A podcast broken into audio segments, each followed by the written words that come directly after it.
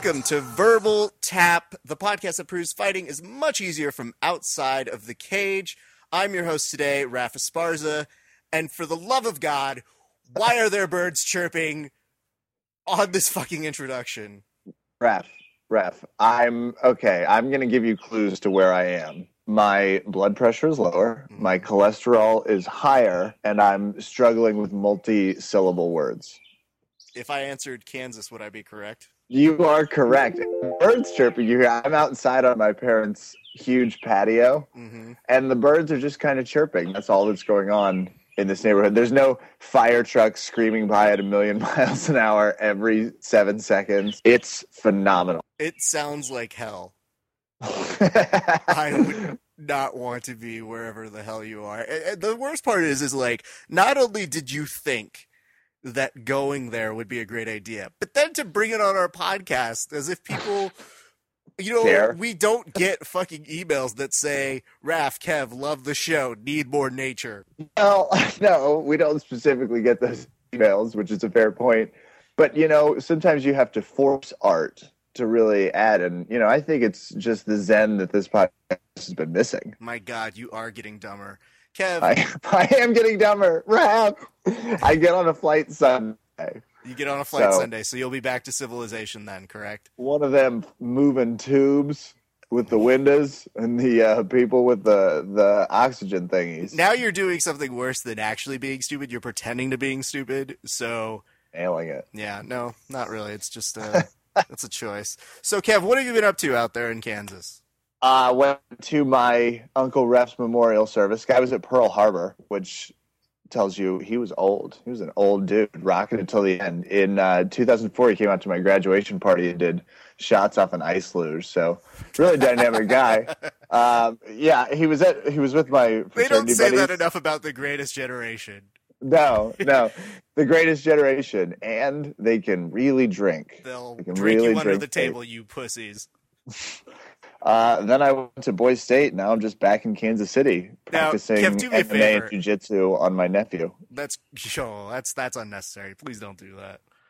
Because I fear for you more so than your nephew, Kev. Um, explain to people what Boy State is because I've tried to tell them what you're doing, and every time they're like, "It sounds illegal." Okay, so Boys State is a mock camp. Essentially, they bring 500 junior males together, juniors in high school, and they create the government of Kansas and run it for six days. like, there's a lot of there's a lot of like leadership speeches and talks. There's a talent show that like rec time, but it's basically Wait, I'm They- so sorry. When I texted Kevin, I was like, "Hey, uh, you know what's going on? How are things going?" Kevin's like, "I'm in the middle of a talent show audition." Oh, oh God, yes. I was doing the talent show auditions. That was my job. I was watching the talent show auditions. Which, by the way, is a terrible thing to have ever put you in charge of anything remotely considered talent. I was mostly just berating them like Simon Cowell. I would just hold up numbers. It was like, you see this? This is a three. That's what you would be at next year if you practiced. Get the fuck out of this room. You can't curse at high school kids, though. Oh, it's summer. Yeah, you can. It's also Kansas. Things are like 20 years before now. Like, think about what you would have thought Before 20 years ago about that statement. Oh my God, Kevin went back to the past. we are now I did. enacting Days of Future Past. Kevin has gone back to Right, warn are- his past self of how dumb he will become. Uh, but you are stepping up huge for the podcast. Yeah, yeah, no, I am. you're usually, um, I mean, like a, it's usually a 1.5 man show. Mhm. This week, it's more like a one and one thirds. Mm. You're doing, wait, that would be more. Let's go You're- the opposite way. You're trying as hard as you can here. Ma- math clearly isn't your strong suit. Uh, Why would I get then? Why would I make that my metaphor choice there? I don't You're know. carrying. You've got some amateur cut rate. Oh no, what's that. Kevin? I'm starting to lose you now. What's that? I should replace you? Okay, that's not a problem. I'm gonna go ahead and do that now that I have your blessing. Um, you know, it, it burns me up on the inside to really lose you, Kev, because you provide so so little to this podcast. Yeah, I had a feeling that was going to go. And the one thing that Kevin did ask me though off air was he was like, "Raph, whatever you do, do not replace me with John Evans." So Kevin, Well, yeah, I, I don't want to get replaced with the one person that really could hit wrong suits of being like that good-looking, domineering, soft-spoken, beautiful type. I don't want. Uh, that's that's my only request, though. Just I think please you know the blasphemy in your own voice of what it is to compare yourself to John Evans. So I'm gonna let you live in your own shame. Uh, so I'm gonna work really hard and uh, and make this happen because we have a show that we promised you guys on a quasi regular basis. Uh, while Kevin, what are you going to do? Uh, I'll probably take a nap out underneath the uh, in the day bed hmm with a light fan on. Mm, okay.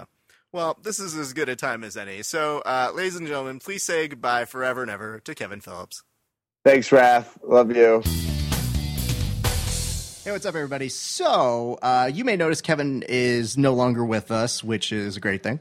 Uh, but when Kevin's gone, we like to bring on somebody who can fill his place, uh, who looks better than him, is more knowledgeable, and uh, we thought we'd bring back on John Evans. John, how are you doing? I am doing fantastic, Raph. Thank you for having me. Always a pleasure to be on the podcast. Not a problem. I will let you know, Kevin was not happy you were taking over for him. Uh, why is that? I, I thought uh, me and Kevin had a thing. You going. don't. Oh. Uh, I hate to be the one to break it to you. Kevin is he feels intimidated by you. Not only are you better at him at jiu-jitsu, but you're better looking than him, which really rings uh, a problem to him. But also, I think he just thinks you win at life more than he does.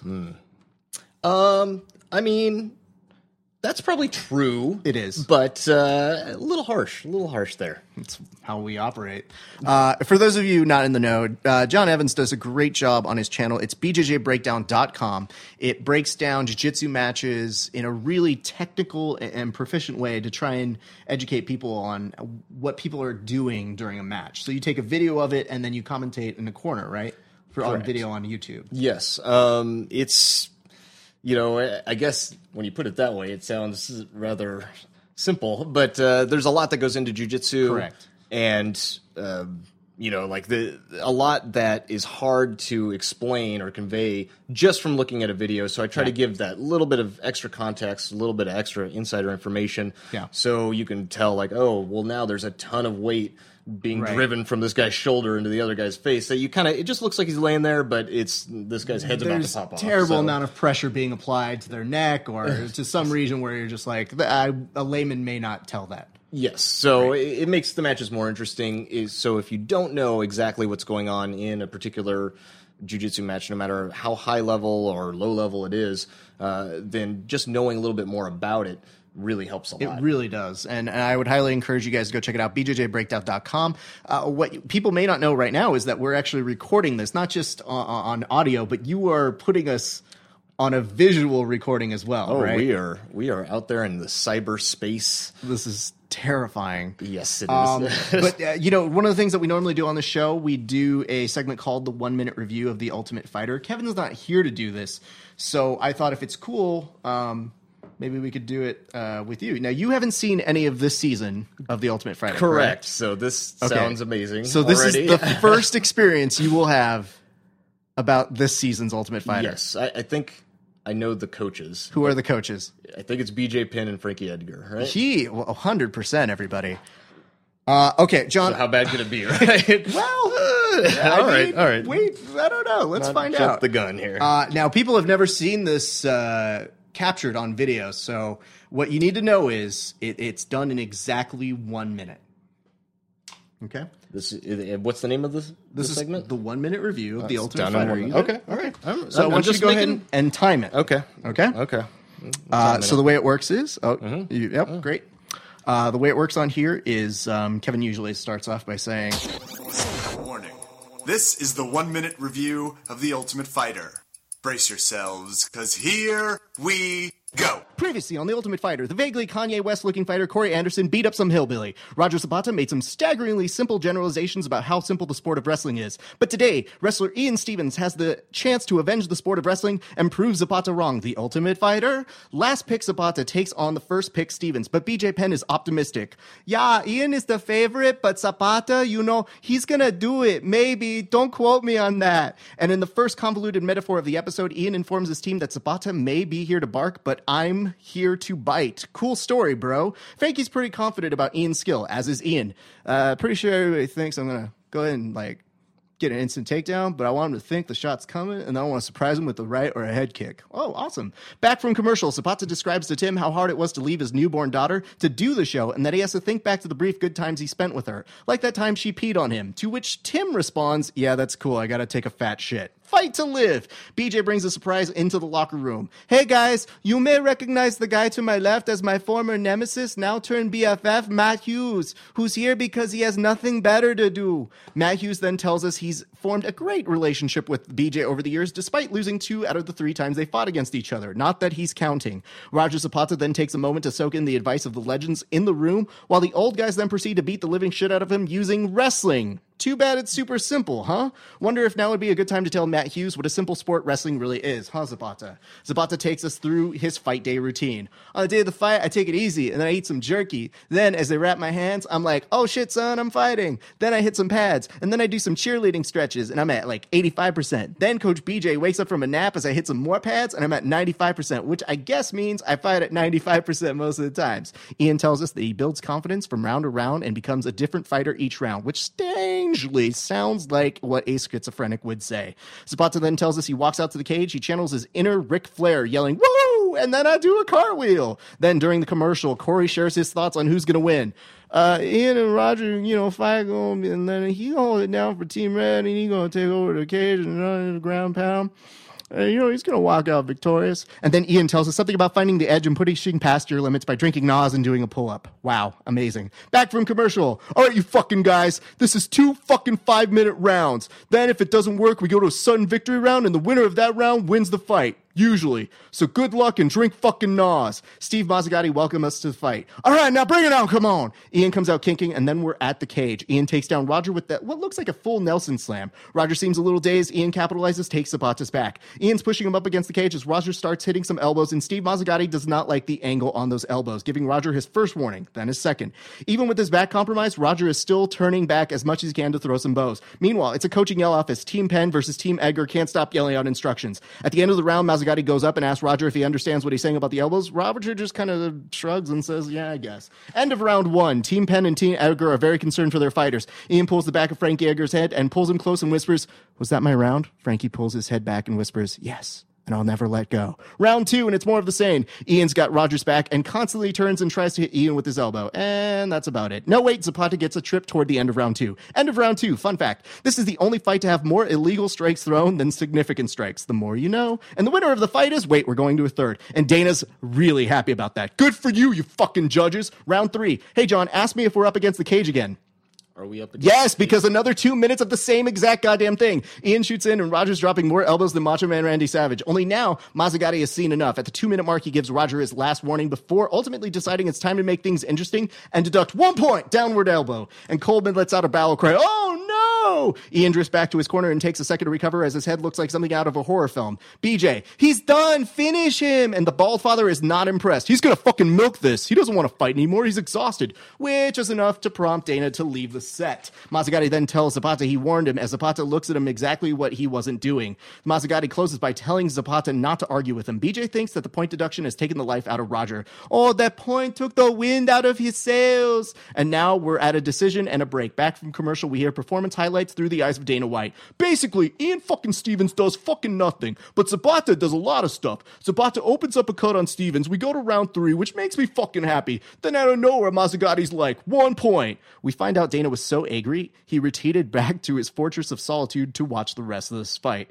Fucking Maz-. Then, just to add more confusion to the proceedings, Mazzagatti tells us, Your winner by decision, Ian Zapata. Jesus, Mazzagatti, you can't get anything right today. Mazzagatti then informed Zapata he was actually the winner despite all odds and math and logic. And that's enough to bring Dana back to this set, angrier and more confused than ever. Team Edgar walks over to the judges to give them a piece of their minds. Then Dino lays into them. Dana then tells him, Fuck, he lost a fucking point. How does he lose the fight? That's not fucking possible. I know. I took math all the way up to second fucking grade. BJ tells Zapata to leave before they reverse the decision. Dana tells everyone to go back to their locker rooms. Team Red is in disarray, but Ian takes the loss in stride and tells his team to calm down. Frankie says, I don't think I'd be able to do that. And Zapata does some good sportsmanship by repeating some elbows in the locker room, telling us he's a freestyle striker. You ain't gonna hose me and get the win. I'll elbow you from everywhere, including the illegal parts. Zapata includes his terrible pro wrestling promo by saying, Look at his face. Look at mine. Is I bleeding? Wait, my grammar don't make no sense no more, so I'll just end with a woo because I don't even know what I'm saying anymore. And BJ levels with us. Yeah, I thought Ian was gonna win. Then he walks out and tells people I had to wipe off the champagne off of his face. Later, Dana tells us how the decision was made. So, Sun victory, point deduction, two judges, one Judge Stephens, 10 8. Two judges, Zapata, 9 9. They're all fucking tied. Then they ask the judges to circle who they thought won, and they circle Zapata, even the one who fucking gave it to Stephens. It doesn't make any sense. I'm taking fucking crazy pills here, people. Then describes to us his real feelings. First of all, let me say, I think Zapata won that fight. I can't stand wrestlers who do nothing, but on the flip side, I think the guy who gets the 10 8 should win the fight. So really, I just entirely contradicted what I just said about Zapata winning. My point is, fuck the judges. Congratulations, Team Penn picked the next fight. And it's going to be Anton Berzin versus Pat Walsh. And BJ wants Anton to take on Pat before he learns anything new. And Dana's got a favorite in the fight. I think Pat Walsh is in trouble, but this is Boston versus Philly, and Walsh is from Boston, and I'm a Boston guy. So once again, I just said a contradiction. Dana closes out by telling Zapata, yeah, Karma won that match. You didn't. Good job. Next time on The Ultimate Fighter, Team Edgar is still butthurt about the Ian Stephens decision. The teams are yelling at each other in their free time. Then Pat Walsh takes on BJ's number one pick, Anton Berzin. Next time on The Ultimate Fighter. Um, that was racist and uh, offensive, and I'm pretty sure it was over a minute. No. I can, can you show it to me. This, we have it on camera. Do we have it there? No, no, it was. Oh, you didn't time no, it. No, no, no. It started at seven oh six. Can't prove It it. is seven fourteen. Yep, can't prove it. So anyway, that's the. Are you inclined to watch the show now? Was that the entire episode? Uh, yeah, that was all the episode boiled down into one minute. Or one minute? One minute. What are you quoting here for? Okay, so clearly John is all like, "What does this work? I am so confused how time and space works." But you know what? Let's give John a second to regain his thoughts, and we'll be right back with World's coverage. Okay, that was a really good one minute review right there. Um, I think we're gonna keep going along. Uh, hold on, real quick, guys. It looks like we're getting a phone call, which is really strange. Uh, we don't normally take phone calls. This isn't that kind of show. But oh, yep, it's Kevin. All right, let's take it. Kevin, come on. Raph, you replaced me with John Evans, didn't you? Yeah, I totally did. Such a bastard. Dude, you know the deal. You know that John is next in line. I'm taking my birds and I'm leaving. Oh, please don't take the Birds, birds. qu- shut up, birds, quiet down, because Raph replaced me with John Evans. Jeez, way to hit me where it hurts. You knew the one thing I couldn't live without, which is birds chirping on my podcast. The birds haven't stopped, which has me only 50% nervous they prefer John Evans to It's true. Raph. Kev, do me a favor. I've got this. Let me just do the podcast. Go away. He probably even smells good. Fuck you. I'm out of here. Okay. Goodbye, Kevin.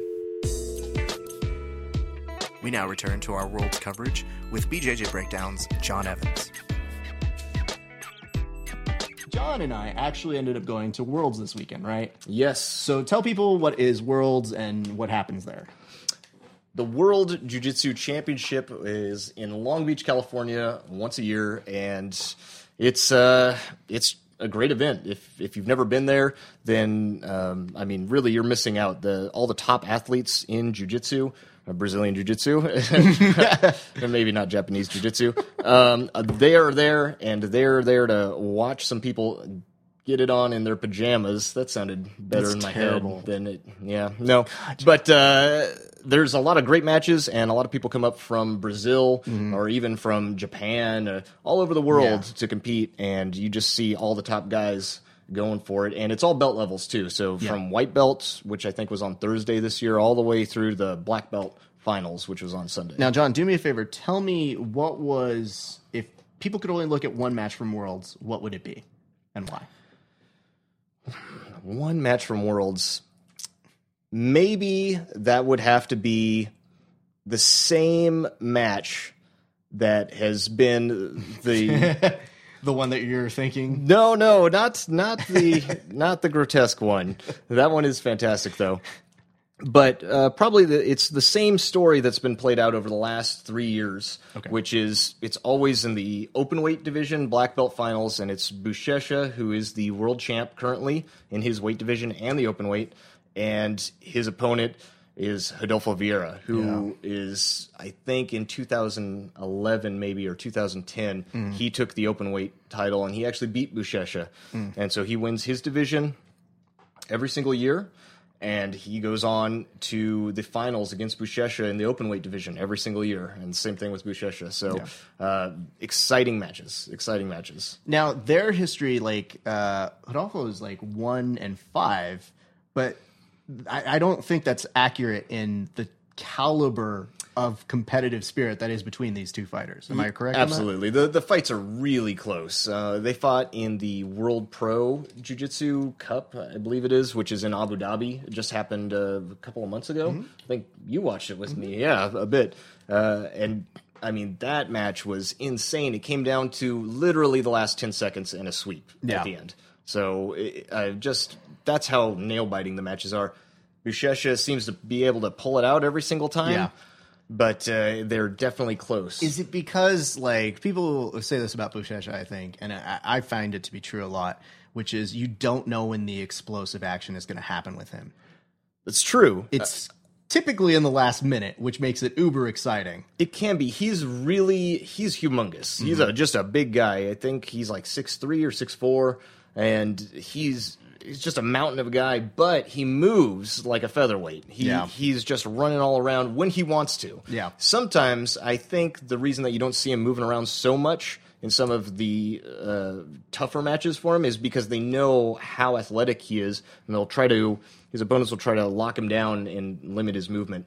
So then you'll typically see him. Sometimes he's too tired too. It's Yeah. just it's a lot of matches against really top notch competitors, but uh, usually you'll see him just go for it within the last minute or so, and it's fireworks. So. Yeah, and and that was a, a truly great match to watch. I do have to ask you, uh, who impressed you the most at Worlds this year? there's three people that stand out to me. One would be Keenan Cornelius because even though he got a, a really bad DQ call, I, he beat Leandro Lo pretty pretty straight up. Uh, and uh, yeah, he's bigger than Leandro Lo, but it's his first year at black belt. Right. And Leandro Lo is, is he's the man. Uh, he beat him, and he did very well uh, against Buchecha.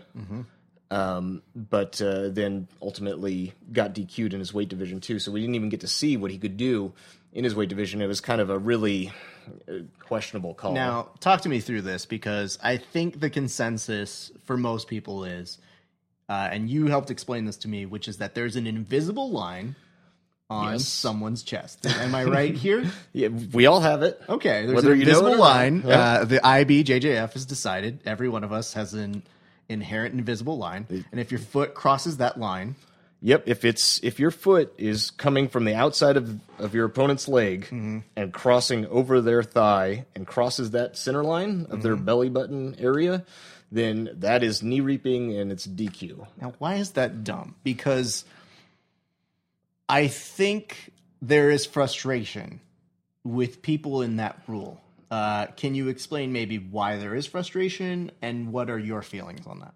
Absolutely. Uh, it's probably like one of the most debated rules in jiu-jitsu. it's it's really uh, I mean, I personally think it's a terrible rule. I understand why it's in place, but uh, I mean, it's just implemented so poorly.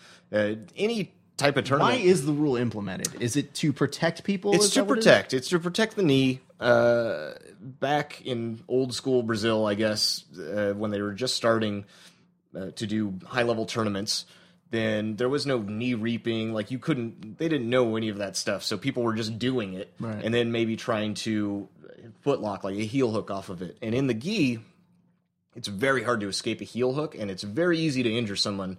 Uh, the the danger with a heel hook, which you'll see in MMA, but not so much in jujitsu, uh, because you typically don't feel pain until you've blown out the knee. Okay. So it can be very dangerous. It's it's a very dangerous technique. And if people, especially in a tournament, get overzealous and just crank it, you can really hurt somebody. So a lot of people's knees were getting messed up. Um, and one of the best places to footlock someone, whether it be a heel hook, toe hold, straight ankle lock, is from the knee reap position, where you're going around the outside of your opponent's thigh and crossing underneath the far leg of your opponent uh, with both of your legs. Okay. Now, I hear you explaining Mm-hmm. these things. to a person who doesn't understand jiu-jitsu, and I don't know why they'd be watching this, but let's assume they were, and that's maybe their first time, and they see that this guy gets DQ'd for putting his foot in the wrong place at the wrong time. Do you not feel that that is harder to try and get people excited about this sport, or is it just kind of a necessary evil that we have to go through? I think it's definitely like I, even if it was a necessary evil, which I don't believe that it is. Uh, I think that is a, a huge detractor to the sport. People, you know, Keenan's got he's this new He's so hot right now. jiu-jitsu guy. You're welcome. Uh, uh, and so people that don't even watch jiu-jitsu want to see his matches. Yes. Because he's done things that other uh, other people in jiu-jitsu have never done, like winning the Grand Slam Yeah. at purple belt, being one match away from winning it in brown belt, and Yeah. arguably getting just screwed by the refs on that one. Um, and you know, just killing people at black belt. This is his first year, and killing some of the biggest names. and making it very exciting, Very accessible to people who may not get every element of jiu-jitsu. Um, and I'm gonna let you finish that thought, but I also want you to implement uh, Worm Guard. Where are we with that right now? How effective was it, and did people see it coming? So anyway, You know, they should have seen it coming because you put put out a video about it before right the before Worlds. the world. I mean, that doesn't give you a lot of time to test it, yeah, and sure. I'm sure probably a lot more arrogant jujitsu people that were in his division are thinking like, I don't need to learn this guy's stuff, Yeah, yeah. or maybe it's crap. You know, you never know. Like maybe he's just saying like, yeah, I'm putting this out, but he's not really going to use it. But isn't it crazy to you that when you hear him put out like, "Hey guys, check out my Worm Guard," and then it's like a trailer to a movie that you see happening, and that it's actually super effective when it was being used for certain of his opponents. Yeah, I mean, you know, hats off to him. I'm not sure if he created it himself or if it was the people there at Atos with him or, uh, you know, other, like maybe he has like a small group of people that they all try to bounce ideas off of and come up with new things. Um, but it that's exciting though. And he used it. That's what he used against Leandro Lo to beat him. You know, it, it's it's hard to deny that. So I think, I mean, that's really cool to me. Like I love innovation like that. Yeah. And typically it takes that's I think that's part of what people want to see with Keenan. Like it, it takes people many years of um, evolving a technique and you know tournament testing it to make sure that the the moves work. Like, he just went out there and did it, and it's Right. like I I Which haven't is seen that before. It's insane. It's Yeah. a fantastic technique, though. I mean, it Yeah. worked very well, clearly. Yeah. So uh, I think that's awesome. But then to see him get DQ'd for knee reaping, and you're just like, really? Like now we can't even see him go on. Yeah. I don't think people should get DQ'd unless there's something malicious involved, right? Like if, if someone would you define that? Yeah. well, if someone's knee reaping, you can knee reap without heel hooking. And that's really you know, like in Metamoris, they allowed knee reaping. Mm-hmm. And so by that standard, you would think, well, it's so dangerous, everyone's knee must have gotten blown out. A lot of people put the knee reap position in, everyone's knee was fine. Yep. So that's a pretty solid argument. Yes, you can hurt the knee from just the knee uh, position. If you really know what you're doing and you're really trying to damage the knee, it is possible. It's maybe at the highest level not probable, and also if you're they're putting a lot of specific pressure on there. If you are a, a well versed ref, you should be able to recognize that and stop it. And you could probably stop it without giving a DQ. You could say, "Hey, I'm gonna, you know." Take a point away or DQ you next time you do that, right? Right. A warning. So, which at a They very high level, you don't want to see people get DQ'd on a technicality. It, it just it's bad for business. So, uh, I mean, I think they could just do it so many different ways, or just they could allow it. You know, and it Yeah. like it worked in Metamoris. You don't have to heel hook off of it, but it's great for other footlock positions and doesn't have to necessarily hurt the knee. So I, I, I think I think one thing that is interesting to me, and, and not knowing or seeing this as much, is there are certain rules that they kind of make allowances the further up you go. Is that something that you think at a black belt level could just be a little bit more like, all right, we're just letting you go? You know the risks involved with that, or is that too dangerous for that level as well? You know, there is that argument that, well, you're a black belt. If you don't know how to defend something, then maybe you shouldn't be competing at the black belt level, right? And I think that's a that's a valid argument. Um, there are some particular positions that can be much more dangerous than other ones, and and when you talk about danger, you're not just talking about like, oh yeah, like he might get injured and be out for a week or something. Right. It's like, okay, he's injured, danger. it's surgery, he might not walk again, type of thing. Those ones maybe you have to go back and look at, right? Yeah. And so especially with like the heel hook, but they allow the heel hook without the gi, where it's easier to, to Hmm. turn out of it. But with the gi, I guess so much friction, they're saying you can't escape. People get real stubborn. It's a tournament. It's a big tournament where they're not thinking so much about their well being. As you can see from the uh, Michelle Nicolini final. Oh God. I will say this, and and you guys don't know this, and I'll, I'll look here for this. John is um, John's got some problems in his head, and I didn't see the arm get broken during the Nicolini fight, but John sends me the video and is like, "You've got to see this. It's amazing." Like John, like what? Why did you enjoy that so much? Like, what was it about that that was so? Uh, the fascinating part about that is that okay, so it's the finals, it's the worlds. This is this is the thing that people train. If you're fight, if you're fighting in the gi in Brazilian Jiu Jitsu, this is what you look forward to all year. This is the one thing. This is your Super Bowl, right? Right. So you're in the finals. It's the weight division finals, not the open weight finals, but it's still the finals. It's black belt. Sure. Uh, and this might be your only shot. You know, maybe you're not competitive next year. Maybe you're injured. Maybe you're too old after a couple of years of being injured or whatever. And this might be it for you. So you're there, uh, and you know you're just going to give it your all. Yeah. Um, and this girl knew she was in horrible danger and felt her arm being pulled from a, a terrific position. And she was just like, "All right, I'm up on points. I'm just going to let this puppy go." And that thing got dislocated in a horrific manner, and she kept fighting She through it. did. and, And it was Was she one of the three people that you were impressed by? Is that you were gonna okay? So absolutely. she's the second.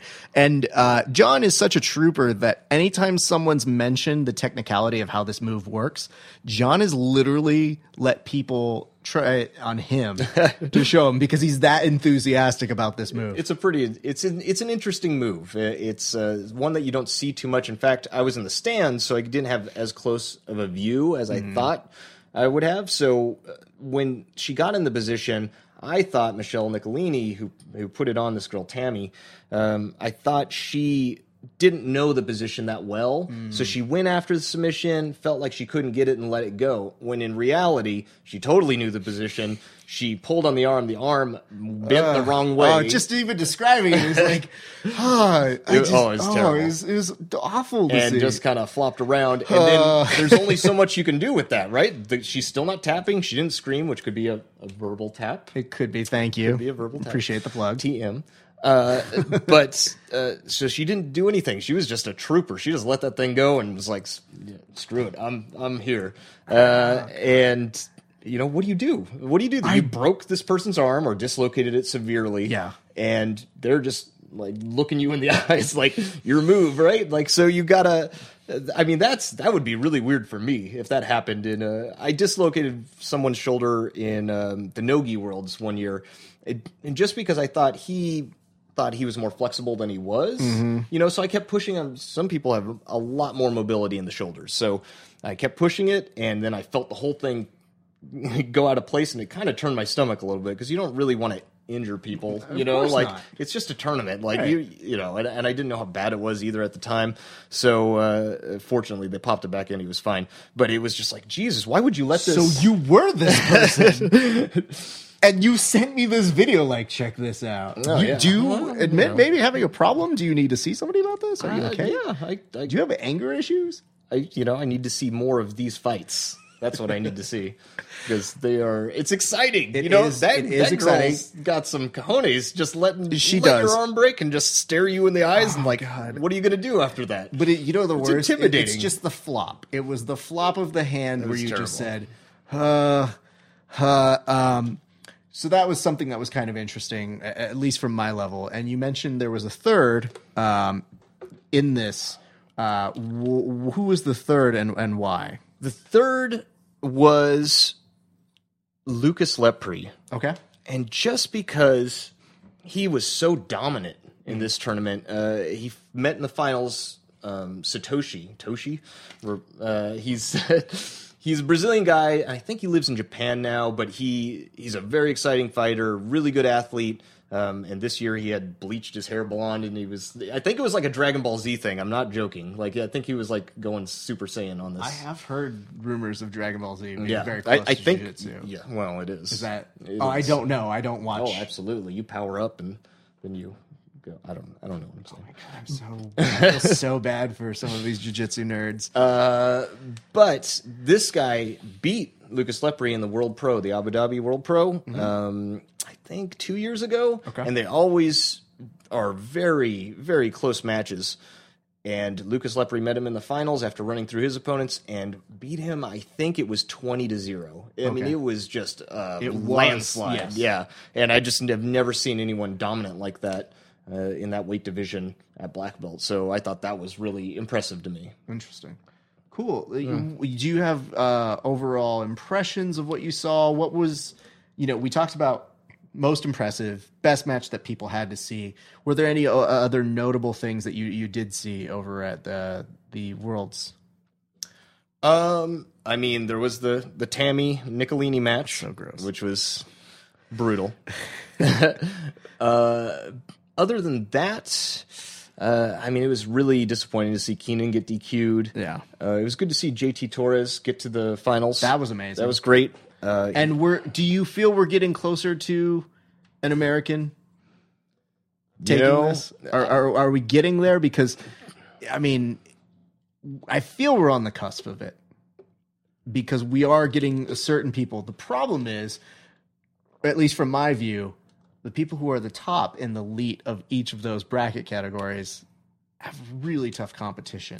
It's true. I mean, I don't see an American winning Rafa Mendes, uh, Cabrinha Yeah. weight division, or Guy Mendes, and you know, I, I who did he fight in the finals this year?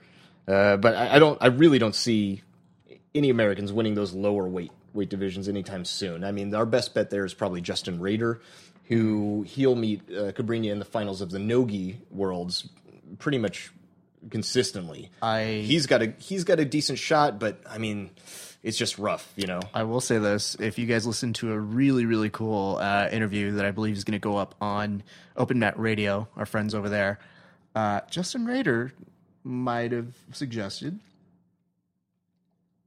he's kind of done with the IBJJF.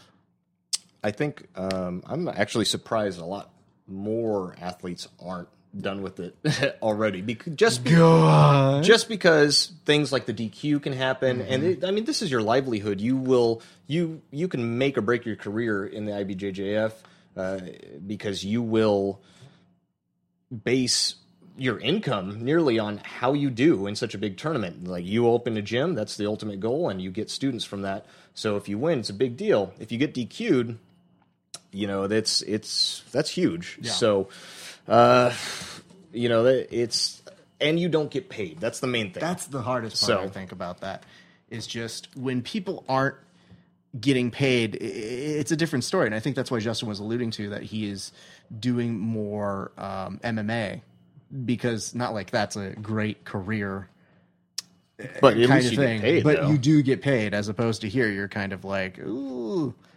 Okay.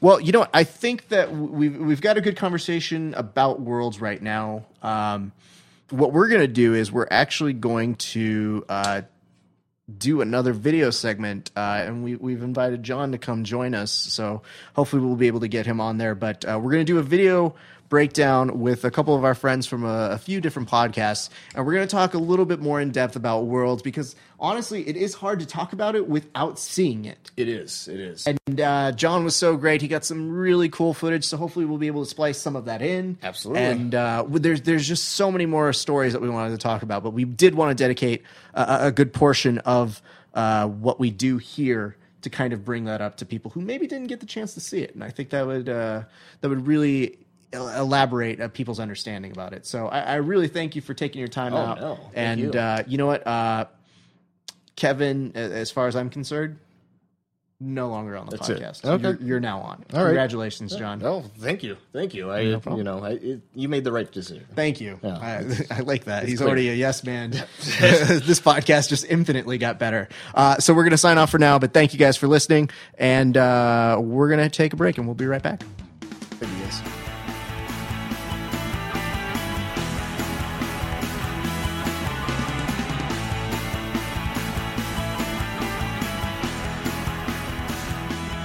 Guys, uh, I, I decided today to bring on somebody who I've just I've really admired his work. I know you've all seen his work, and uh, quite frankly, he is doing some of the best film work in jiu-jitsu. Maybe the premier person right now working, uh, unquestionably. But uh, I wanted to bring on our good pal Stuart Cooper. Stuart, how are you doing today, man?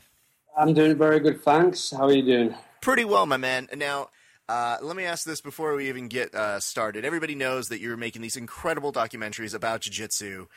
How many do you have in the pipeline right now? I think I've got something like 15 in the pipeline that, that are actually shot. So I have to edit 15. And I've got an, um, I've arranged another like 10 to shoot as well. So that's going to be like 25. So I've got a lot to come like after this.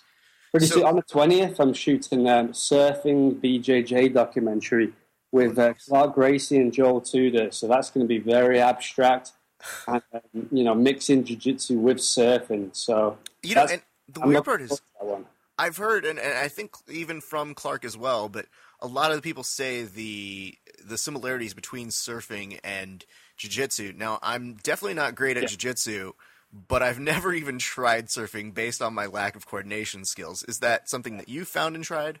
Oh, I've I tried. I went up to Recife with Braulio Estima, and um, we were surfing. I'm I'm not kidding because I was a skateboarder, you know, when I was younger, and um, you know, like I was always had good balance, and I've, I've been an athlete my whole life, and I just felt, yeah, I'll jump on the board straight away. My, I couldn't even sit on that damn board. I kept on falling off. I was like a drowning seal. it, is, it really is. It's it's a it's hard, man. It's hard. Now, But I you mentioned it, uh, I can see how it definitely, you know, like uh, crosses over to jiu-jitsu with the balance and just going, the, just going with the flow, you know, and feeling for the movements. So you've really got to relax and yeah, I, I want to get into it, but you know, I've got so many other things going on. I was on. about to say, I was like, you've got those 15 things that you need to edit just on the pipeline. So, Yeah. okay, let me see this. I'm doing the math in my head. There's uh, 15 projects. So Yeah. we should see that up in what, three days? All of them, right? Edited and polished? Yeah, I wish. I wish I was that fast of an editor. I'm fast at editing, but man, um, they're going to be going up over the course of over the course of the year. Sure. And, and the thing is, is, that uh, do you get that from people? Do you get that expectation that it needs to be an immediate release, like as soon as you film with somebody? Is, and is that difficult to kind of work Uh, around sometimes? So, only like not really. Only like there's like one one comment like you know every month like oh you know we've waited long enough for this. So when when's this going to be out? And I'm like. You've waited long enough. Like, do you have, just this guy has no idea what I've got on my plate. has no idea what's been going on in my life the last three months. You know, so I do No. like that they're telling you we've waited long enough, as if yeah, like know, they've- we have waited long enough for you. And it's just, I'm they've like, had like a countdown on their website, and they're like, "What gives? yeah. What the shit, Yeah. Stu?" What are you doing, Stu? You've been why, why are we waiting so long? Like I had it with my Kurt Osiander one.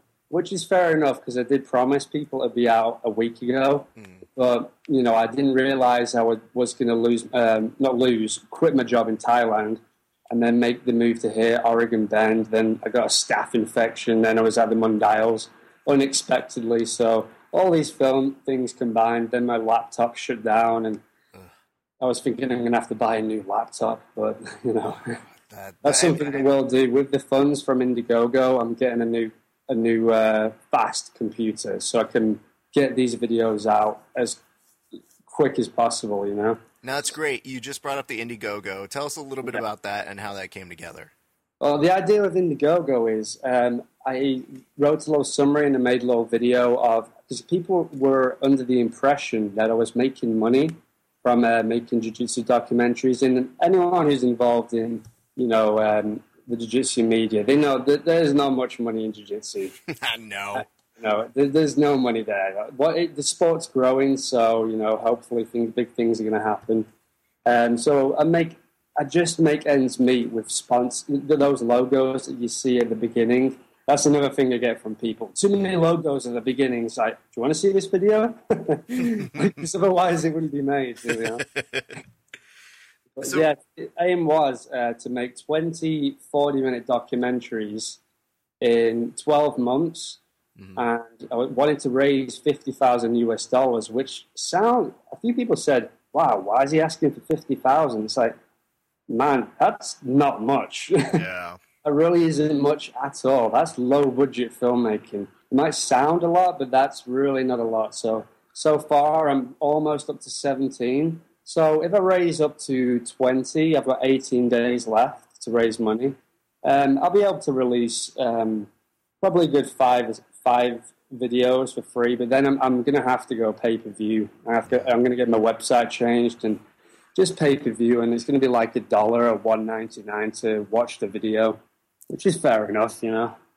Now, walk me through this. Uh, you, why is it that you think there is so r- much resistance, not just for making money in jujitsu per se, but why do you think people?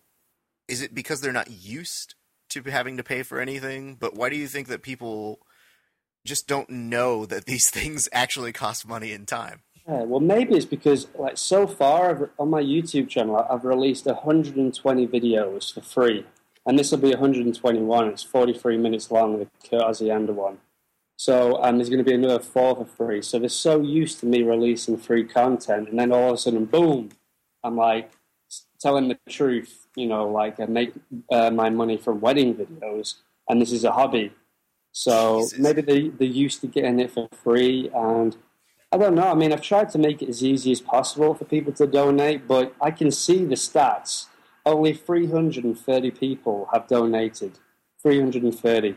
So my average video will get, you know, uh, 30,000 views in like one week, and then it'll creep up to 100,000 views. So, like, if, if all of you guys, even 30,000 in one week, and I write it in the description underneath, please just, um, you know, I don't want to say please, like, it would be Yeah. nice if you could donate a dollar if you see if you watch this video and want want to see me continue and make more. But um, I don't know. I don't know. People are maybe it's like I, I can't. I can't. Really, I don't know what's going through uh, what people are thinking. I, I do find it. like, oh, I will donate, but I'll do it later, and they forget. I don't know. Mm. I do find it fascinating, though, that Yeah. when you are doing these documentaries and you are traveling around, that people aren't really figuring in the cost of time, uh, figuring in the cost of like you're traveling everywhere. Everywhere. Man. Can you Yeah. tell me how many times you've been on a plane within the past nine months? Oh shit! I've I've lost count. Let me think. The last nine months, it's got to be it's got to be over twenty. It has to be. And I mean, we're not just talking about going from like LA to Vegas. We're going talking like- worldwide. You were at ADCC, right? Yeah, I was in China for um, a week, and that, oh my god, China, yeah, yeah, just I'm not in a rush to go back there. Oh yeah. Why is that? But it's just uh, smelly. The food is. I don't want to disrespect anyone in China if you live there. If you like, it, you like it. Every, each to their own, you know. But um, I've got to say it was it was a bit strange having the event in China because there was no audience there whatsoever, Mm. and food was disgusting. See, And it was hard for us watching it here because a they don't ever have their shit together whenever it's time to show you video of these things. Yeah, Uh, so you know you're looking at a live stream, and you might as well be using dial-up from '97 to watch Yeah. this event. the live stream It, terrible. it's really rough, and uh, not only that, but then you've got the organization skills of a nine-year-old because there's no consistency. At one point, you're watching a match, and then at another point, they bring in a halftime celebration yoga yeah, slash tai chi seminar that we're all looking at each other like, oh, is it over? Nope, it can't be over because we haven't done these matches yet. And so for us, it, it is difficult to see it. So that's why when I see something like your videos, and, and you have like a four part series for the ADCC, correct? Yeah. and I'm, I'm going to release that. But then yesterday, someone just sent me a link. Uh, Budo Videos are now they've somehow got hold of the footage and are releasing the DVD. I did So I'm, I'm hoping, I'm hoping they don't like have a problem with me releasing this four-part documentary because Yeah. it's it's for the good of the sport, you know, and it's this is going online for free.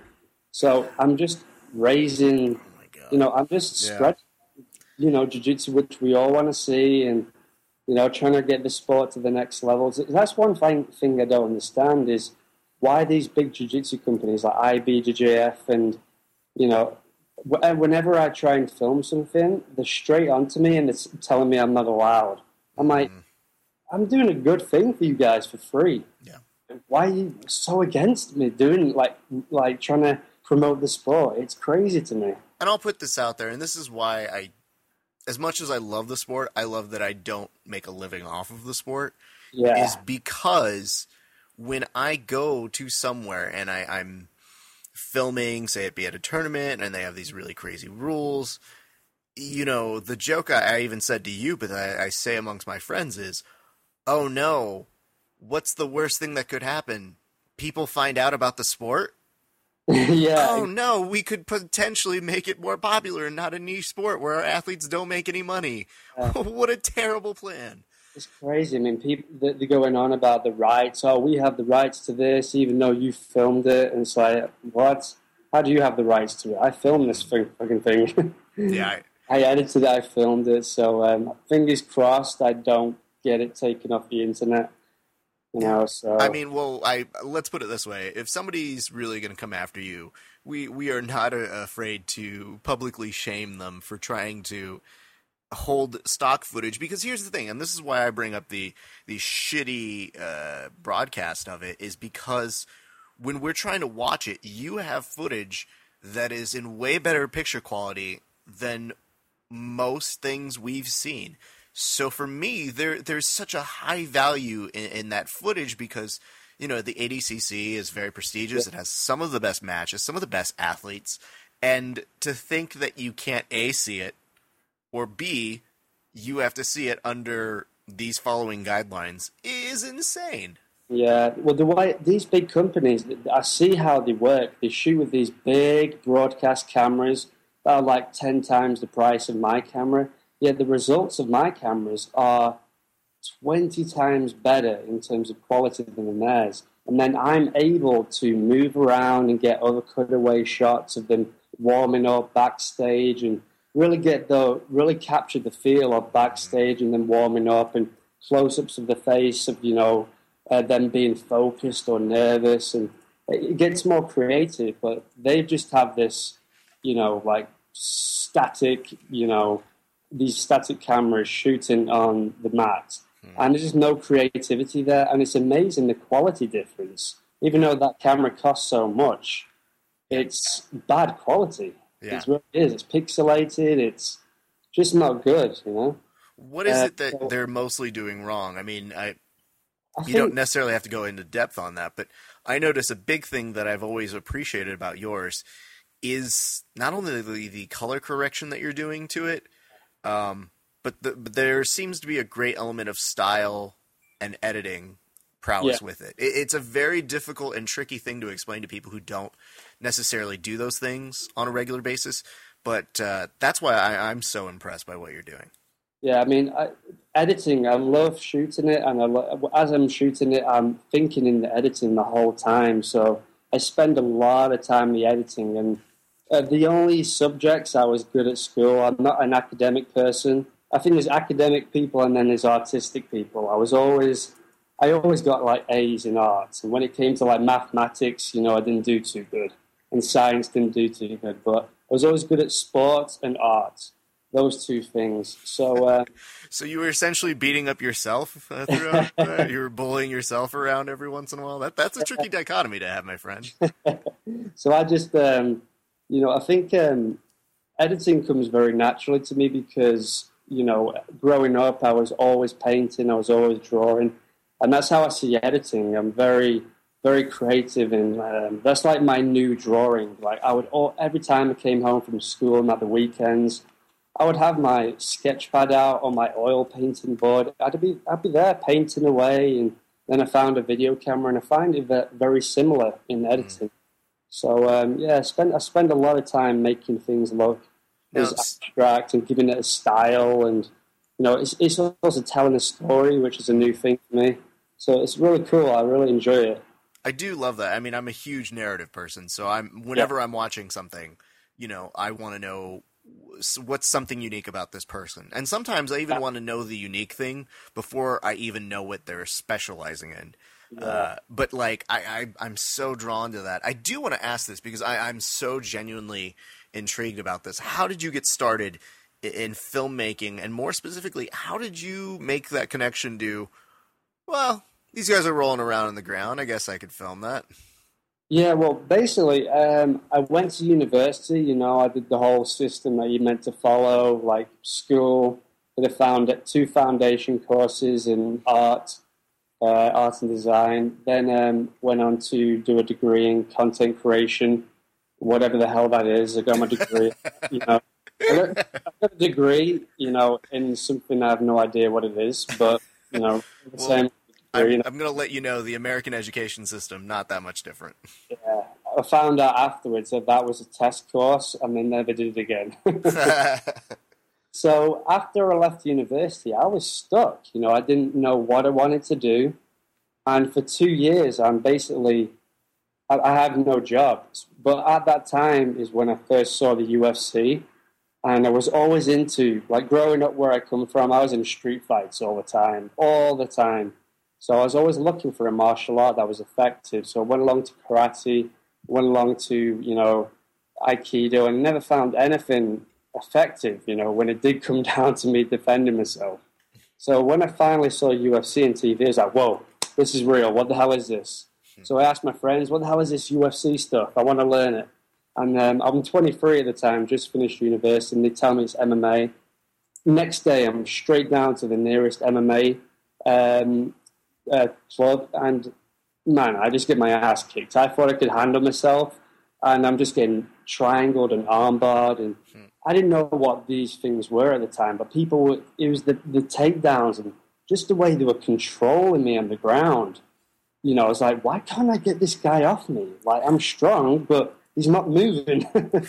and um, it just fascinated me. So I asked him afterwards, what is this ground stuff? And they're like, "This is Brazilian Jiu-Jitsu. Uh, we blend it together." And like, "Can I just do this separate?" I'm like, "Yes." Yeah. So I moved back up north to my parents' house, and I took up Jiu-Jitsu full time. So even though I didn't have a job, I like because I fell in love with it straight away, and I definitely had a natural uh, talent for Jiu-Jitsu. And I was started winning F in white belt to blue belt to purple belt. I I got so many gold medals and then unfortunately, actually, um, well, I wouldn't say unfortunately, the best thing that ever happened to me. One time in training, my arm got dislocated the opposite way. My left arm, which is still not right today, it hmm. uh, snapped back the opposite way. So it took it took me out for nine months, but I liked being around the sport so much that I picked up, um, you know, I had a little video camera and started filming, you know, just my teammates at the gym doing stuff, going down to the competitions, filming their fights and um, using a little editing program, iMovie, started edit, editing it together. And then people start, you know, my teammates and people around me saying, "Stu, you're pretty good at this. You know, you've got a natural, you got a natural eye for this video stuff." So I recovered, got back into the um, jiu-jitsu again, started winning everything. You know, um, started doing really well. Then I get my foot broke. Oh. So and then I get my foot broke again, just when I come back from my other foot. So yeah, I then so to keep my mind active, I'm very I have to keep my mind active, otherwise I go crazy. So I started filming again. Then my friends started saying, "Hey, do you want to film my wedding? Like I'm getting married soon." So I started filming weddings and getting paid for it. And I'm like, "Damn, I can make a living from filming weddings." So next, you know, one thing led to another, and before I knew it, good friend of mine, Jason Tan, who run a grappling tournament, he hired me to film all the super fights and make a highlight of his grappling tournament, and actually got paid for it. So um, that's how it all happened. And then he put me in touch with um, Ryan Hall, and I filmed his seminar. Didn't know what I was doing, just filmed it, hoping for the best, like see if something would happen from it. And I filmed a Gunnar Nelson seminar, and then he put me in touch with Braulio Estima, where I made the Road to ADCC documentaries. And those were the first things I ever made.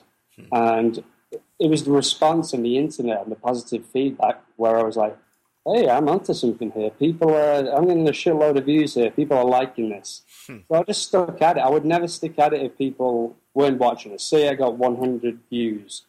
I would never have carried on, but it's the fact that they were getting thousands of views and everyone was, it was the first time anyone had seen anything in that kind of quality on jiu-jitsu. So um, then I got an invite to Brazil by Dennis Ash at Connection Rio and made a documentary on Kyra Gracie, then Husam Harris, and yeah, the rest is history, you know. So I've been doing it for about four, four or five years now. That's so impressive. And you know, honestly, I'm now just starting to plan a wedding. What I wouldn't give to see a Stuart Cooper Films wedding presentation, especially now how you've grown, because my, my brain is, is racking, and I'm I'm thinking of, of how pure that, that quality has to be. Um, I do, and I, I have always wondered this. Um, I don't know that I've really heard you talk about your process of what makes you want to do a documentary on someone. Now, I imagine you're at a point now where you have, as you're alluding to here, people who are mentioning, "Oh my God, uh, you got to see this guy," or "You got to get this guy to shoot you." But uh, now you've probably got people who are just like coming down after you and just being like, "For Yeah. the love of God, film me rolling."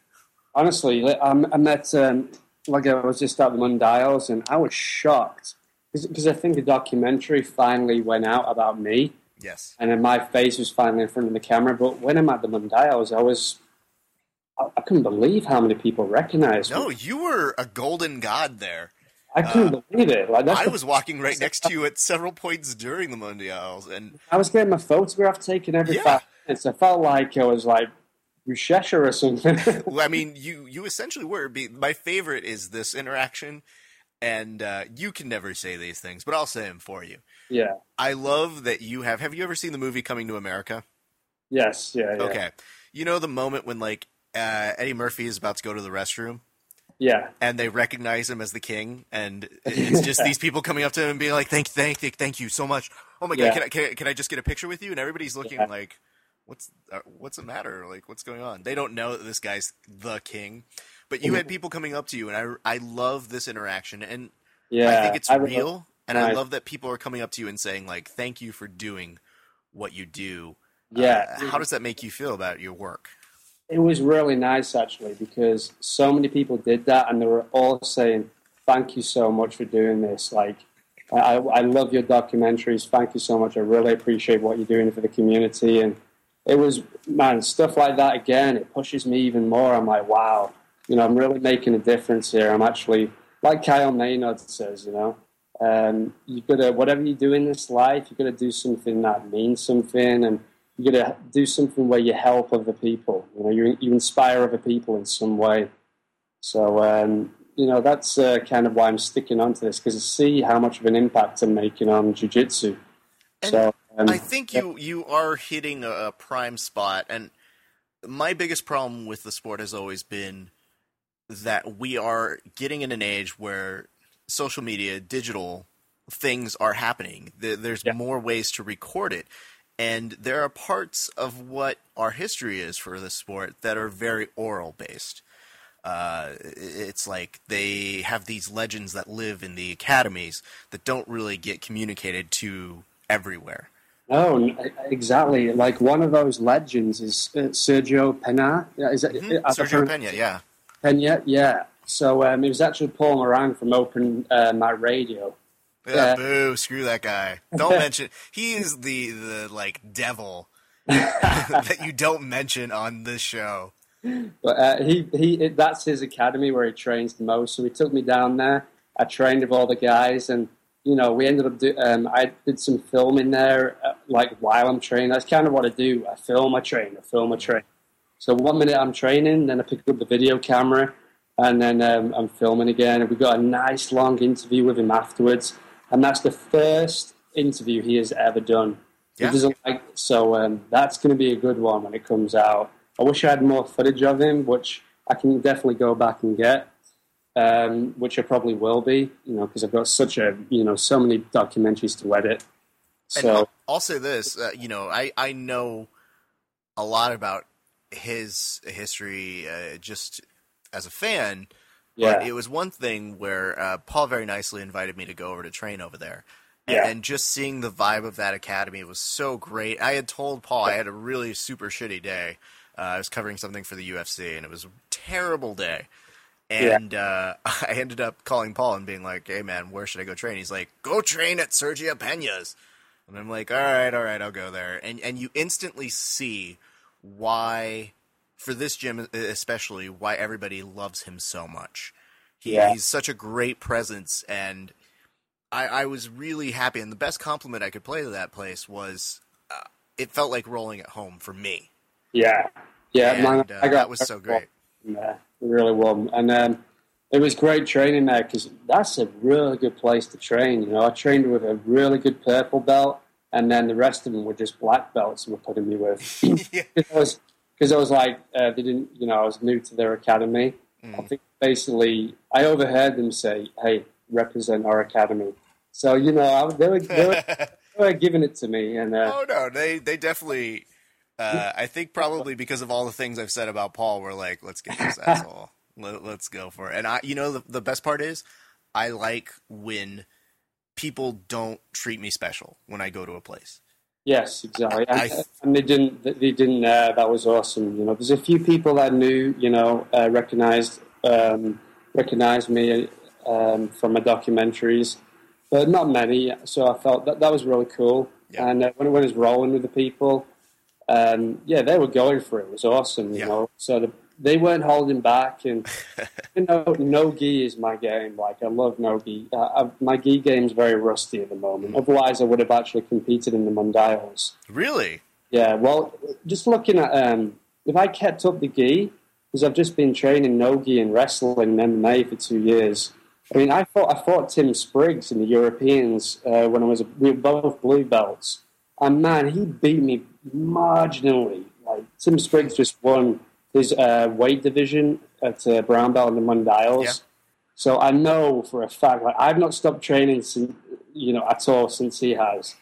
So yeah, I, I would definitely want to. I want Stu, I'm. I'm confused. Are you trying to get me to set something up here? Because Oh no! I have not a problem being a Don King and making plenty of money off of this. Maybe Yeah. this is where the Indiegogo lies.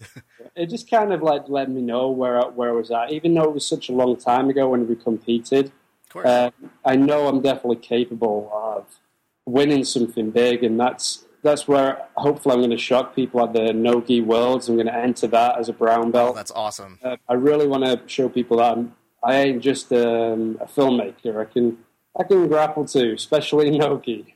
Yeah, I mean, you, I've seen uh, footage of you rolling. You don't yeah, look like a guy who just, you know.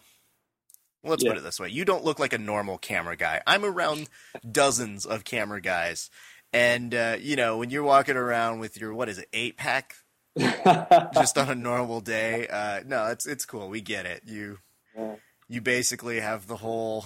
Uh, what do we like to call it? I think it was Scotty Nelson was calling you the James Bond, the Daniel Craig James Bond I've got of the jiu-jitsu. thing called the James Bond of Jiu Jitsu and the Indiana Jones of Jiu Jitsu. Oh no! Only the coolest people ever in movies. Well, too bad. But Now I do got to ask you this. Uh, You, you know, when you are do, you know, what is it that you are looking for though uh, when you are doing a documentary and is it that when you are rolling with them is there like another level of trust that they're affording you? Yeah, I mean, I like to make documentaries on people who you you know I'm a fan of, and I want to get into that. You know, I want to see what makes them so successful. What is it that makes them so good? You know, to that next level because I do very well. You know, with black belts, especially nogi. You know, I believe in nogi. You know, I'm up there. But then you spot the black belts that are world class. They're, they're just there should be another belt for those guys. And it's just see- feeling the power of those guys. I'm like, how the hell do they get to that level? So that's what I'm interested in. But also at the same time, I want to make a documentary on someone who's who I have respect for. Like, I'm not going to make a documentary on someone who's a, who's a big name, but he's an a hole. You know. So um, I'm, I've come across a few, and I regret, you know, making documentaries on. Well, not a few. Like I'm not going to mention anything, but You don't need to say anything. You Yeah. I mean the, the funny uh, thing about really uh, shitty human beings is that just yeah, sometimes it comes to air without you having to do anything. Yeah. It's it's. cr- I've had I've had some problems with some people in the past. Even going to do a free documentary for them, mm-hmm. and then they'll they come back at me and like, "Hey, wait, why haven't you finished this? Why isn't this done yet?" I'm like, "Dude, you've no. Just think to ask first what's been going on in my life. You've no you've no idea, you know. And then actually, and I don't want to tell them, you know, you- what personal things have been going on in my life. But then it gets to the point where I have to tell them, right? And you know, so you know, I mean, whenever somebody is uh, really ridiculous to me and, and comes at me in that kind of form, yeah, uh, my first instinct is to always try and illuminate how crazy they sound by doing it right back at them.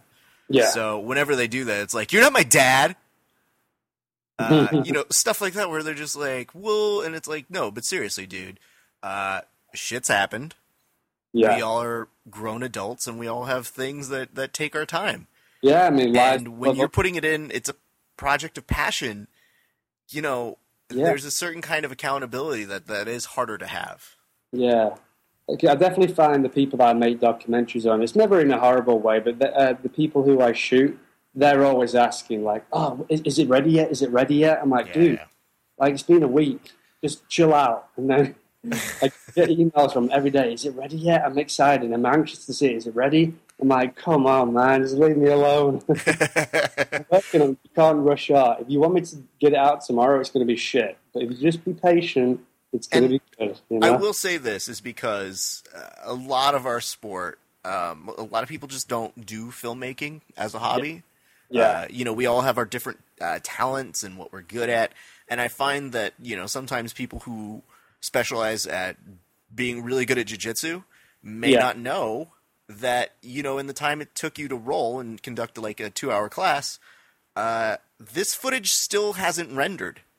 Yeah. So Exactly. just a just a heads up, everybody. Uh, keep that into consideration. It'll take 29 classes for this footage to render. Yeah, Does that make sense to you? Um, yesterday, but for some reason, my Kurt Osiander documentary it failed on the export, so I had to export it again. It took all day. It took the whole day on my laptop. So then I had to export it again to compress it to, so it fits on YouTube. That took overnight, and now I'm finally up, uploading it. So Yep. it- just exporting it takes two days hmm two days on my laptop anyway. That's because I spilled coffee on it. well, maybe one of these days you can walk people through, and uh, you know they have the different sizes that you can export Yeah. those videos for. Why don't you just make like an iPhone yeah, export style and be like, "Oh yeah, it's finished. Here you go." And they're like, "Why is Yeah. this quality so shitty?" Well, you get what you pay for, folks. Um, I do have to ask this. Uh, you know, what is coming up in your future? Where do you see this going? I know that you've just uh, signed with Five Grappling, which I love those guys. I think it's a great marriage, and I personally uh, am, am both fan of you and them. So I really can't wait to see what you guys are doing. But but tell us what do you have in the future? Like, where do you see this going? Yeah, so basically, I've, I've teamed up with Five Grappling, which is something I've been waiting for for so long. I was literally about to go. I had my bags packed, ready to go back to Thailand and start this editing. Because I had a job with, at Tiger Muay Thai teaching Jiu Jitsu, and it's a great, it's just an amazing place. It's paradise out there. Mm. And just before I got on the, hours before I was about to get on the plane, you know, I had a meeting with the five guys, and I have a lot of people approaching me all the time. so I never take them seriously. I've lost count how many meetings I've had, and people basically wanting shit for free, and I'm like, right. whatever. So I didn't know what they were about to offer me, and then they were really nice guys, and they basically told me all about the tournament, where they want to take it, and they want to make it the most. They want to make it the most prestigious, you know, um, grappling tournament on the planet. So like like ADCC, you know, and better than IBJJF, which I think they definitely it's definitely going to go in that direction. So they've hired me to be like you know the head of the video department and to make all the videos and the highlight reels, you know, look absolutely like crisp and all the promote promotion videos, and you know start making counts, not kind of countdown shows. But I'll do it. I'll do it in my own abstract way. Sure. You know, it's not going to be your typical UFC formula or the, the Metamoris formula. I, It's going to I- be like Keenan Cornelius yeah, hasn't eaten for a week to make this fight.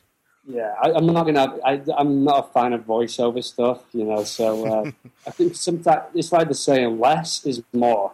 So if you have less stuff, less money, it makes you more creative. So true. So uh, it's definitely true because you know I'm not going to say which company I was actually with at Black House the other day, but they were, had a big camera crew and they're shooting, and I'm right next to them, you know, with you know half the equipment, even like not even that that they've got. And I'm thinking to myself, mine is going to turn out better than yours, and you don't even know it. I do. I, I have to say this. This is so refreshing that you know. You know, not only are you a guy who does want to be a, a competitor in the jiu-jitsu circuit, and I, I love that, and I, I really would love to see you uh, doing and tearing shit up at, at Nogi Worlds. But I love that you also have a competitive spirit to give the best product possible. Yeah, yeah. I mean, I just, I just, it's great getting positive feedback, and and another thing, I think people like my documentaries because because I do the sport myself. Uh, the questions I ask are not like, so uh, what do you do in the morning? What do you eat? You know, how many how many calories do you have a day? Take us, uh, how many? Uh, do you do weightlifting? Like, I don't ask bullshit questions like that. It's, you're not get, getting to know the true person. I like to ask you know, really like get into get into the mind of these people. You know, like what do you think makes you successful? What is happiness to you? Could you have ever done like a nine till five job? You know, so I really like ask different kinds of questions, and they're very open questions, and that's you know, and, and I, t- I make it into a conversation, make them feel very comfortable. A lot of time, I turn the camera on, and they don't even realize we're rolling, and then they, I start having a conversation with them, and then they look at me and then, so when are we going to start recording? I'm like, we already have. so that's still is the more I get really, um, it's more genuine. Yeah. then. Because as soon if you make it very like formal, like okay, so question one, like Right. uh, it it can be fake a lot of the time, and then you know a lot of the answers can be not fake, but you know a bit Well, more. people who aren't media trained yeah, tend to turn on a certain persona when they're performing if they aren't really consistently used to being in front of a camera and it is hard because a lot of people who do teach jiu-jitsu and who do mixed martial arts have a teacher mentality. So sometimes they can speak naturally but they're not used to just being interpersonal. Like they're not used to being interpersonal in front of a camera. If you're asking me and i'm not used to it it's like my day's great. Uh you know i've uh wow i just been so uh overwhelmed. I, I have to say it's overwhelming you know? It, it, it's a difference in somebody's voice and it's very easy to tell that authenticity um, so yeah let's say you know with five grappling i think the thing that's great with you and them is you get that access uh, to not only the matches but the athletes, which is a huge thing for us to understand their motivations and why they're doing what they do. So I'm going to put this on you. so special as well. Yeah, I'm going to put this on you though. The, again, no pressure, Yeah, sure. but um, make them good Yeah. because I think that when people talk about competition, I think we see all of those tournaments that are really stuffy about the footage and uh, Yeah. media access. I think they're going to have to start bending their rules if there's more competition. And I think it really is only a matter of time before people are able to take those prosumer cameras that they have when they go to the mundials and they go to worlds, they go to all these different tournaments and they can get high quality footage. And one, what, what, one thing we're doing with Five is we're trying to get um, as many of the, the big names. Like we've already got Lovato Jr. competing and Clark Gracie. We want to get like the Buchechas and Braulio Estima and Hodolfos competing in the pro divisions. And we're going to get profile videos, just uh, basically documentaries made by myself. And then we're going to have like possibly, you know, in the future have uh, this, this is where we're going like tournaments and have like you know, again, like kind of like countdown shows, done in my done in my own style. Yeah. You know, and they're all fighting for this one belt. Yep. So we're going to have like a belt for the pro division and for the other lower divisions. Why, you I know, beginner, intermediate, advanced, and then pros. So, like one of the prizes is um, no matter what uh, division you're in, um, you'll actually get a video made by myself where, like, you know, you're average your average blue belt can um, will win a Wow. prize, and I'll come down and make a documentary on them and, and see how they get into jiu-jitsu. So um, yeah, that's, That's so cool. bonus of you know competing in five. So we just need to make sure the the top level grapplers know that hey, we're we're making this uh, five grappling like we're going to take it to the next level. This is going to be the tournament to go to. You know, this is Wow. So is this a good time to remind people you have an Indiegogo? Yeah. Because uh, you know, all of the work that you consider that has to be, but not only that, but the fact that you're not just thinking about the top athletes, but you're thinking about the people who want to make names for themselves, yeah. having the ability and access to do that. So yeah, I mean, guys, and I've broken this down, uh, Stu, a couple times in my head. Yeah, Um, let's say, like you said, if everybody gave a dollar, yeah, you know that that would be life changing for in terms of what it is that you're producing out there but uh, i mean think of it this way for every documentary that you see of stews just count how many minutes you are watching and then divide it by a dollar and really see if you can't justify sending maybe even a couple more yeah. I mean, like one dollar. I mean, it's it's it's nothing, you know. And I really hope that people don't rip it off and put it on YouTube for free because that's just really low considering it's a dollar. But I Yeah. wanted I wanted to keep it for free online by people donating a dollar because that, Yeah. that was the idea. Keep it online for free on YouTube.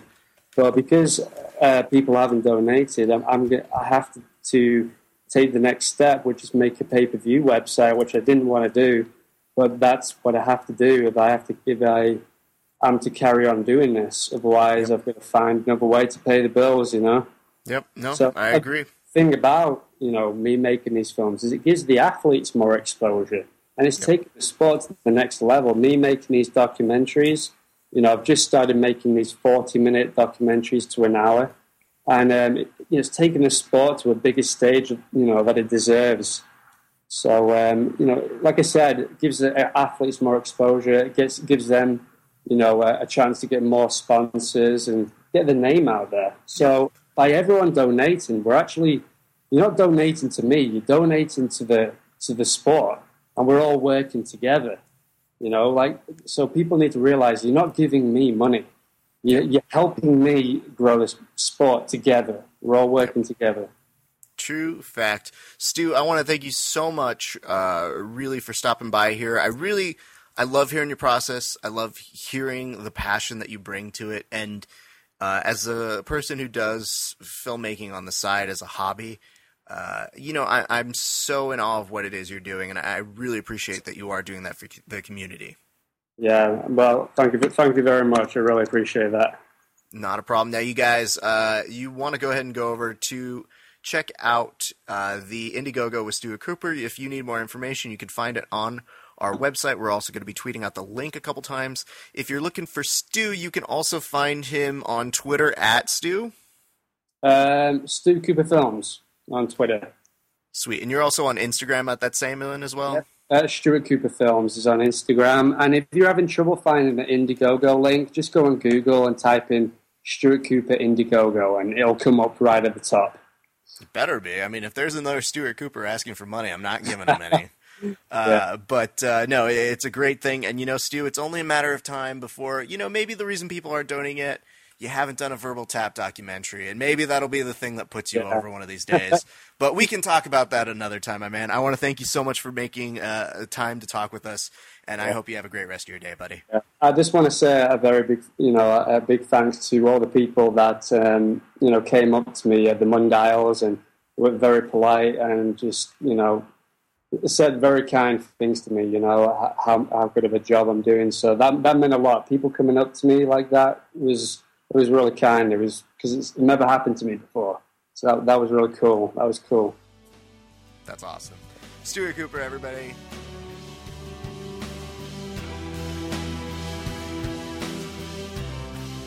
Guys, I think you'll agree with me. This has been the best episode of Verbal Tap Podcast. Don't you agree, Kevin? No, I don't agree with you. That's uh that's harsh. Though the birds, or is that why you were saying, or because I was gone for most of it? Kev, I do have to ask this. Have you literally just been sitting there the whole time I've been doing this podcast? Yes, I haven't moved. Um, just you know, smoking the fine. I mean, breathing in the fine Kansas Mm-hmm. mist. Mm-hmm. You might say I'm high on the. I can't. Even, I'm so terrible with this. Okay, I'll just get to the end of the podcast part. You gave me some time for shout outs, which I appreciate. I'm going to start with our family lab Bree, who's right here, and her friend, the barn cat Cole, who just happened to on the Phillips household. And they started feeding him, and whatever. The rest is history. It's like a children's book around here. Thanks to Boys State and all those. This is how Kevin shoutouts go when he's back in Kansas. I'd People like, to shout out out of there. my dog, uh, this this house cat that became a, a wildcat, uh, this tree, and I mean trees. Hey, I like that you went with the George Bush voice too. That was oh no very- no no. The thing is, is Kevin, I can't really hurt your feelings. I've done impressions of you on the show when you're not around.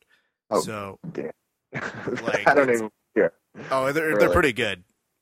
I have to listen to this podcast for a mm-hmm. change. Hey, my family has obviously been hosting me, so the Phillips family. Uh, thanks, and that's about it for my shout outs. Probably gonna stop by KCBJJ hopefully Friday or Saturday. Uh, that's all I got. Sweet. And while you're out there, apparently Bubba, the Bubbasaurus, is going to be fighting on Bellator. Ooh, So be sure to look that. I think he's actually close to you, so you might want to look that up. Uh, really? uh, yeah, yeah, you definitely should look that up. I meant to tell you that, but I was like, I don't know how much shit he's got. But clearly, if you're outside with the birds, I think you've got some time to kill. having a little podcast break. Mhm. Okay. Uh, so yeah, let's let's definitely shout out the Bubbasaurus. Oh, shout out to you, also, Raph, for carrying the load. Yes, to the Bulbasaurus, but also to Raph Esparza for his, uh, you know, 90-10 work this week. Yeah, yeah, it's nothing unusual. I'm usually carrying this podcast on my shoulders anyway. I was Uh, actually seeing it. I thought you were going to counter with 95.5, but I'll take it. Nah, I, I, I was gonna be nice to you, but just be a dick and like credit myself more than I Off need. to. air, yeah, Yeah, while you're yeah. talking to Dreamy McEvans. Why don't you shout out John Evans? Why would I? You guys after my life. He's gonna start growing his hair out and making uh, really douchey generalization metaphors. That's what he's next. How He's dare you? That's so mean. I'm gonna tell him that he's gonna break your arm. he honestly might. I, I will tell you this during uh, practice today. Uh, John doesn't know this yet. He'll he'll figure it out once we see this footage, I guess. But one of the guys was rolling with John, put a camera out so that he could have it recorded of him and John. And I saw that the angle wasn't right, so I went to go fix the the camera angle, and I immediately started commentating as John Evans. so I was talking as myself, being like, "Wow, John." What do you think about that movie that he's doing right there? You were And then- interviewing yourself. Oh yeah, definitely. And then on the other side, you just hear being, "Oh well, you know, the funny thing that he's doing right here is uh, John Evans is actually. Oh, yep, here it comes. It's a very sneaky choke. And as you'll see right here, he's looped it in underneath. Now, you want to go underneath because if you go over the top, then you don't quite get the choke in. And sure enough, uh, John stops rolling. He gets the tab. He comes over to the kid and he starts teaching right then and there. And what does he say? It's a very sneaky choke. What you need to do is you need to go here and here. And I'm, I'm just trying to contain my laughter over to the side before he realizes what's happened. Uh, and the guy whose uh, video it was, he looked at me and he goes, I want to hear what you were saying because we couldn't hear what you were saying. And I'm sure it's going to be interesting. I was like, ah, it's nothing. Bah, it's nothing. Tell kid that was rolling that filmed it. I need a copy. Bad. Yeah, yeah. I think you'll enjoy it, Kevin. They should post it to bjjbreakdown.com. Oh, of course. Uh, geez, I mean, I would love to see that right there. Uh, Oh yeah, God. that's good. Oh yeah, no, that's that's. Oh gosh, Kevin, you know, I, I I love that you're you're in you're in Kansas. That that's amazing. That's really it's getting good. It's Like, always uh, been good. I don't know what you're It's talking getting about. really good. It's hard to tell. Uh, but we would definitely want to thank John for stepping in this week uh, to essentially be co-host. So that's really really cool of him. Uh, I guess I want to shout out uh, everybody who helped make this one possible. So all of our friends from VMAC, uh, good luck at the tournament, everybody. I've been rolling with you guys. You're all killers, so you're going to be great. Check us out this weekend. We're going to be at uh, a seminar. We're hosting a seminar with our buddy Travis Connolly. That's going to be out in Encino. So you guys definitely want to come check that out. It is Saturday, 1 to 4, $10.